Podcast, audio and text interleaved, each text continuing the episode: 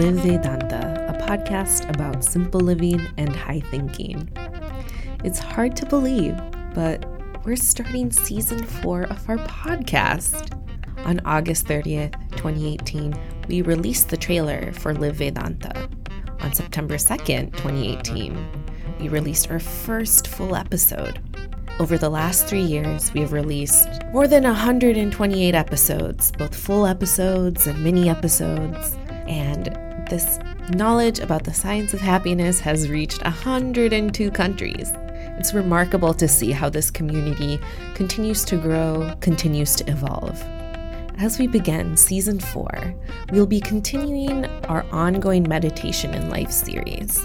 If you're joining the podcast for the very first time, just check out the show notes. We have a link to the very first episode of the Meditation in Life series, where we're systematically understanding the process and practice of contemplation. In addition, we're thrilled to bring to life a new mini series that will be interspersed amongst our Meditation in Life episodes.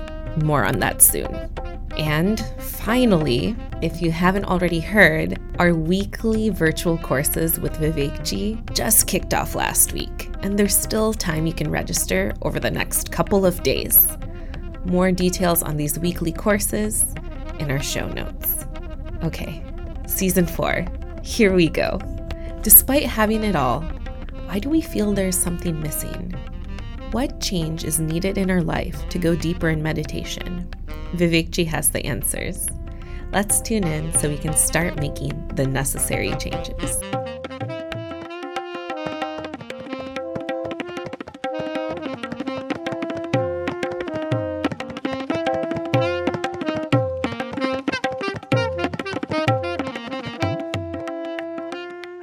Greetings from Niagara Falls.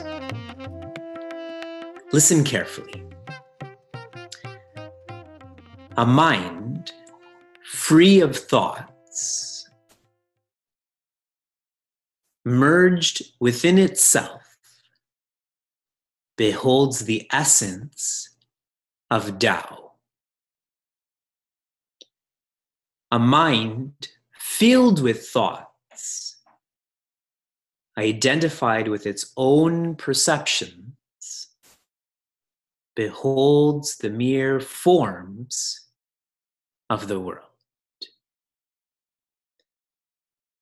This is the second verse of the Tao Te. It's spelt Ching, pronounced Chung, by Lao Tzu. And this is very much in line with, with what we've been exploring. As long as we are immersed in the forms and the names. The world is real and infinity is unreal. When we are able to go deeper than the mind, to light, then the world becomes unreal and infinity becomes real. The deciding factor is thoughts. Our thoughts are taking us away from ourselves. How? When thoughts relate to the past, it's always about what I became. When thoughts are related to the future, it's always about what I'm going to become. Became and become are both ego. And when I let go of the reality of thoughts, whether that's the past, whether it's the thoughts itself, I start to be. I start to be silence. I start to be freedom. Our course is a high form of training so high that you have to let go of your past, that you have to let go of your own thoughts. And what's amazing about this training is that really this is training in holding, holding on to who you actually are, fundamentally are. In our last class, entitled The Other Shore of Samsara, we came to understand that projections cannot hurt us. When your image is projected onto a mirror, that can't hurt you. If you remember the Ramayana serial that was made when Bhagwan Rama was a kid, they used to have pails of water and the moon would be reflected in it. And Bhagwan Rama would step in it or knock over that pail and he would start to cry. And all of the adults would look on sadistically, really. Why were they laughing and smiling at that little kid crying? but that knocking over of the pail does not hurt the moon. And when we understand this outside, when it comes to a mirror or to water, our thoughts are a projection and they cannot harm us. Once we understand and appreciate this, we start to feel more limitless, more free. And even if you don't understand and appreciate this, projections and thoughts still cannot hurt us. This is a strength of truth. Whether you know fire burns or not, if you touch fire, it will burn you. Whether you know the thoughts that you think are yours are actually and are not, whether you know that or not, those thoughts still cannot hurt your nature. We may as well know this to benefit by this. Chapter 32 Study, Japa, and Meditation. In Brihat Aranyaka Upanishad, Devi Maitreyi, a most wonderful seeker, is having a dialogue with her husband, also a most wonderful seeker. His name is Rishi Yajnavalkya. And she asks him, I have everything, yet don't feel like everything. You also have everything, yet you feel like everything. What is the difference between you and I? And he responds very simply Atma va are drashtavyaha. I am seeing the self. And here, seeing is not with the eyes. I know the self. That is our difference. And he's awesome. He doesn't just leave her there. See ya.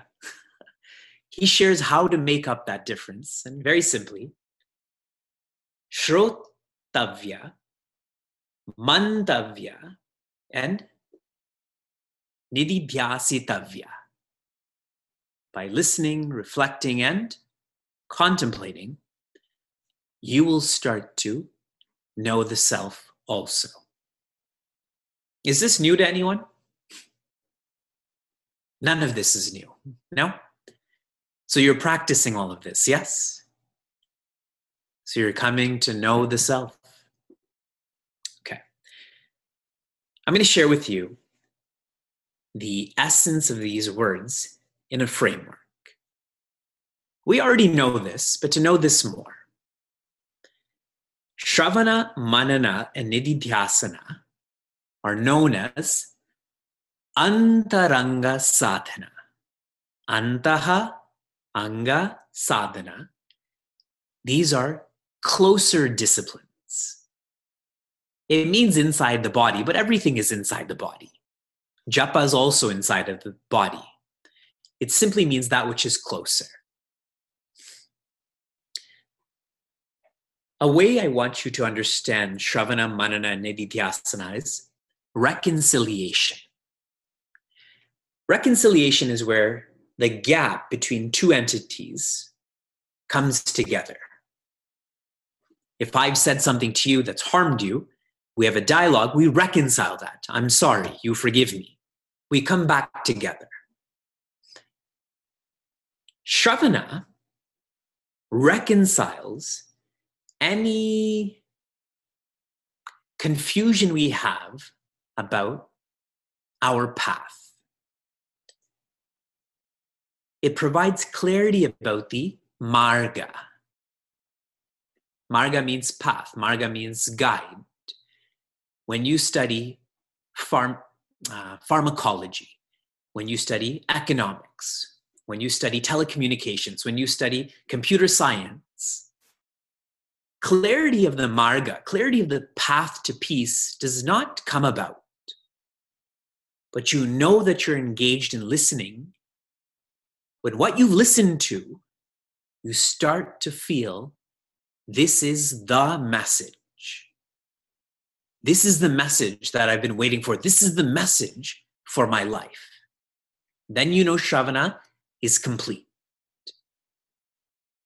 Manana clarifies any doubts when it comes to Chetana. Chetana means understanding. We sometimes have samshaya. We have doubts in our understanding. This should evolve to nishchaya. How? Through manana. When you start to reflect on the message, you start to feel the message is real. If you never reflect on any of the scriptures, this is the message, but the message is not real. You believe it, yet you don't have faith in it.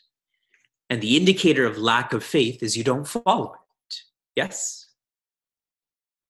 You don't follow it because you don't have faith in it. You don't have faith in it because you've not reflected upon it. So, clarity of marga, this is the path. Clarity of chetana, an understanding of the path. And finally, Nididhyasana offers clarity towards bhavana. Right now, we're struggling with viparita bhavana. Bhavana means notions or identification. Viparita bhavana means wrong notions, false identifications. And when you engage in nididhyasana, you reconcile that. You start to tune into the right notions, right identifications. You start to feel the message is real and is personal. That's when Shravana, Manana, and Nididhyasana is complete. The message, Shravana, is real, Manana, and personal. This is about me. You stop living your life in reference to others, comparing, feeling insecure, and so on. This is what Rishi Yajnavalkya is telling Devi Maitreyi. And in another Upanishad, which I've shared with you, you've often heard the words in Vedanta Priya, Moda, and Pramoda. Priya is the joy you feel when you think of that which you like. What is the best ice cream company in the world? Share with me in the chat room. What is the best ice cream company in the world? I know. I'm a professional ice cream taster.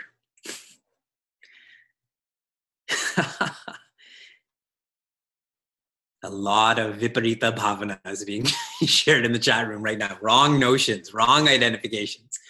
It is Jeni's, which originated in Columbus, Ohio when you think of, and they have a paneer flavored ice cream also, when you think of Jeni's, a smile comes to your face. Okay, that's Priya. Moda is when you're actually in the ice cream store and you can see all the flavors. See, now it's not about thinking, but it's about seeing. It's closer to you now, no?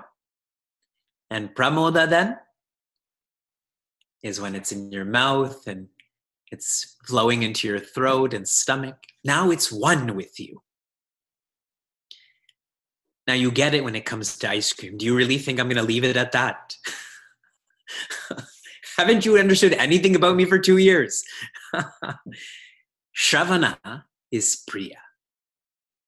Manana is Moda. And Nididhyasana is Pramoda.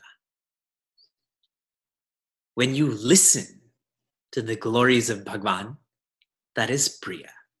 Anyone in our Vedanta and Bhagavata class, I hope you experience that. Priya Moda. When you start to make connections between Bhagwan and yourself, you smile more then. And when you begin to experience the self is real, the self is you, that's pramoda. Rishi Yajnavalkya is telling Devi Maitri, you have everything outside, and you think that happiness is coming from outside, which is why you don't feel everything inside. But once you start to tune into everything outside is not real, is not lasting, you start to tune into your inner world, your inner self, and you come to experience, experience Priya Moda, Pramoda, there's no need for Jeni's ice cream then. If it's there, bonus. And if it's not there, all fine. Can you be like that with every article, every circumstance, every being? That's the aspiration.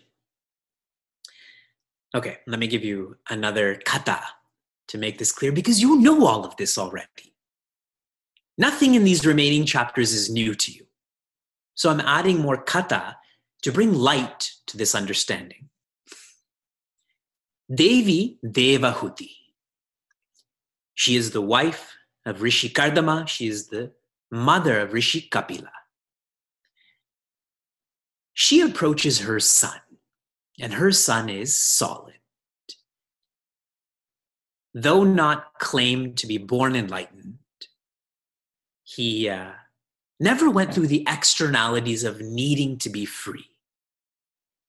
The way Swami Tejomayananda shared this, he never needed to go through the ritual of becoming a sannyasi. He was already free. And his mother tells him, and remember these two lines, they're too powerful. She says, Nirvinna Nitaram. What does Nitaram mean? Always. Nirvinna means tired. I am always tired. Sounds like you, no? Isn't it true? We practice contemplation once a week for 30 minutes, that too at 8 o'clock Eastern time. It's not even so late, but always tired. And don't think it's physical fatigue. None of us are so athletic that, oh, I ran two hours today, so my, my muscles ache. You know why that fatigue is there? And then she says, Asat Indriya Tarshanat. Because my senses keep lying to me. Asat means lie. Asat means they are inefficient in providing me peace. Devahuti is telling this to her. Devi Devahuti is telling this to her son. These lines are so indicative of us. We're tired of looking at screens. We're tired of washing dishes. We're tired of complaining. We're tired of being tired. Yes? if you're not, then I think class is over, over then. she shares this with Rishi Kapila, and then he naturally teaches her everything that we've been studying, everything that Rishi Yajnavalkya tells Rishi Devi Maitri and I'll complete that thought with an amazing prayer from Goswami Tulsidas from Vinaya Patrika. He says, I am a fish. Try to pay attention to this comparison. I'm a fish and I want to get out of the water. The water is living a life of pleasure, possession, position. I want to get out of it. but I'm anxious. Every fish would be anxious to come out of the water, right? So that fish can't do it itself. I cannot do this myself. But Bhagwan, God, you are a prince. And the reference is back in the day. A prince would be a kshatriya. So a kshatriya would be trained in self defense as well as hunting, yes? So you know how to catch me. You take me out of this water because I can't do it myself. What an incredible way to think about surrender. What an incredible way to be honest about how dependent we are. This chapter is emphasizing swadhyaya, japa, and dhyana in that order. Swadhyaya, japa, dhyana. And if you read the prayer from Yoga Vashishta, after dhyana, what should you do? Repeat. For best results, if you don't want dandruff, dandruff, rinse and repeat, correct? Follow up with washable conditioner. After that, leave in conditioner, and on and on and on. But that's for best results. See what happens with us after you engage in your sadhana in the morning, and I know you do. You read, you write, you reflect, you engage in swadhyaya, japa, dhyana. Then, closure. Puja room closed, cash open.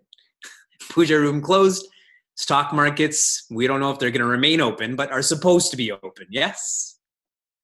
See how there's closure to that experience of Priya Moda Pramoda. We go from Shravana, Manana, Nididhyasana to Jeni's. Yes? There's closure when this chapter is saying there cannot be closure. There must not be closure. Why would you put a closure on your, your experience of joy? That's what causes us tiredness. We close down that bhava, that bhava of being a, a seeker, being a shishya. Yesterday, I was sharing with all of our Devis in our workshop. In satsang, all of our Devis are super students. You know, when I reference Lord Dattatreya and Srimad Bhagavatam, yes, the wind is our teacher. Acharya Shankara, the moth is our teacher. But then I bring up Batman Begins. Such an overtly inspiring movie. Pfft, DC Comics. American cinema. See how there's closure all of a sudden? Only if there's Sanskrit words, then I'll learn. If they're English words, I'm not into it. So many of us are like that. See the subtlety of that closure. And then you get tired. One way you know that you're engaged in this repeat, repeat, repeat is you're just less tired. Physically is one sense, but more so mentally when you mentally are not tired, which we call enthusiasm, your titiksha is so grand. People can swear at you and you smile. People can spit at you and you can smile. When that enthusiasm is not there, someone smiles at you, hey, what do you want from me? no respect, total suspecting of that person. No, Swami Chinmayananda shares that we should all be engaged in vanaprastha. Some of you factually because of your age, everyone else metaphysically because of your sense of seeking. So now, you must have heard this from me a hundred times. What are the two transitions or shifts that you have to make to become someone who's engaged in vanaprastha? Tell me in the chat room. I even simplified them so there's alliteration.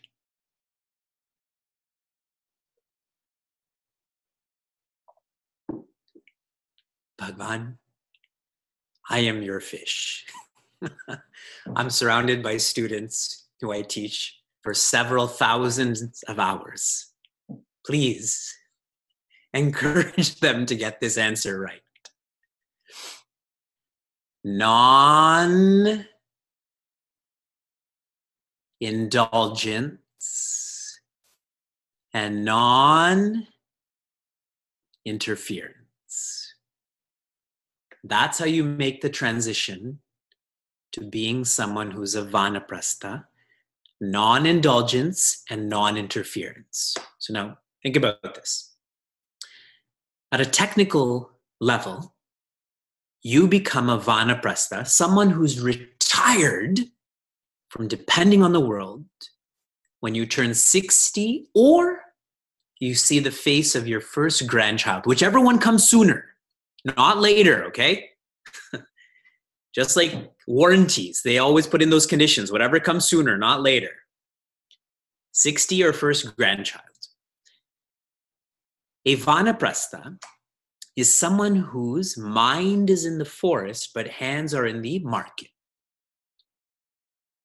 None of us are strong enough or smart enough to live in the forest. Not possible. But your mind can live there. Your body can still live with central heating and hot water, etc. But your mind, non indulgence, this essentially is known as simple living. Yes, we've all been exposed to that. And non interference. So, here I'll add a detail here for you because you want me to say high thinking, correct? Simple living, high thinking. But that's just another poetic statement we, we frame in our house.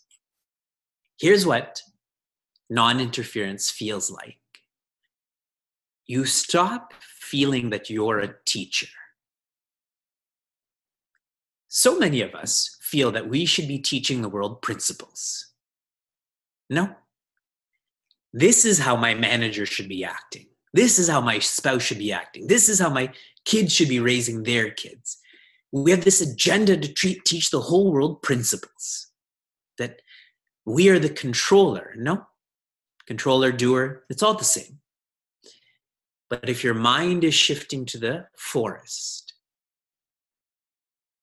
this forest naturally means towards the uh, introvert life and not extrovert life, then you don't have this chip that I'm a controller, that I'm a teacher. You let go more. You accept more. You go with the flow more. In a very micro example, today I must have invested an hour and a half to try to get Vyasa to nap. And I lost. So I went into mauna. Whenever I lose with Vyasa, I go into mauna. so he was down here and he was climbing on that table and playing near the window. And I was focused on planning, you know, six months of camps and changes with all of the world conditions. And he could have fallen. And I was doing the calculation in my head. If he falls, he's going to land on this and he's going to break this, but he won't break. I should let it happen. And I did. In my I made that calculation and continued with my work. And I was able to focus. Otherwise, I would have been looking back there the whole time correct? I wouldn't have, I didn't let go. So I'm neither there nor here. That if he falls, he's going to hurt himself, but not so serious. He'll learn from that. Now extrapolate and expand that to more and more facets of your life. Last thought. So many people share, whether you like it or not, that you should listen to Bhagavan Krishna and live like Bhagavan Rama. Yes, Bhagavan Krishna lived in the kingdom a lot. Bhagwan Rama lived outside of the kingdom a lot. And the idea here is you should follow Bhagwan Krishna's teachings because the Bhagavad Gita is so overt, so specific and see how Bhagwan Rama endured, endured so much of challenges, non indulgence, non interference. Okay? Reflect on that a lot so that that's clear to you.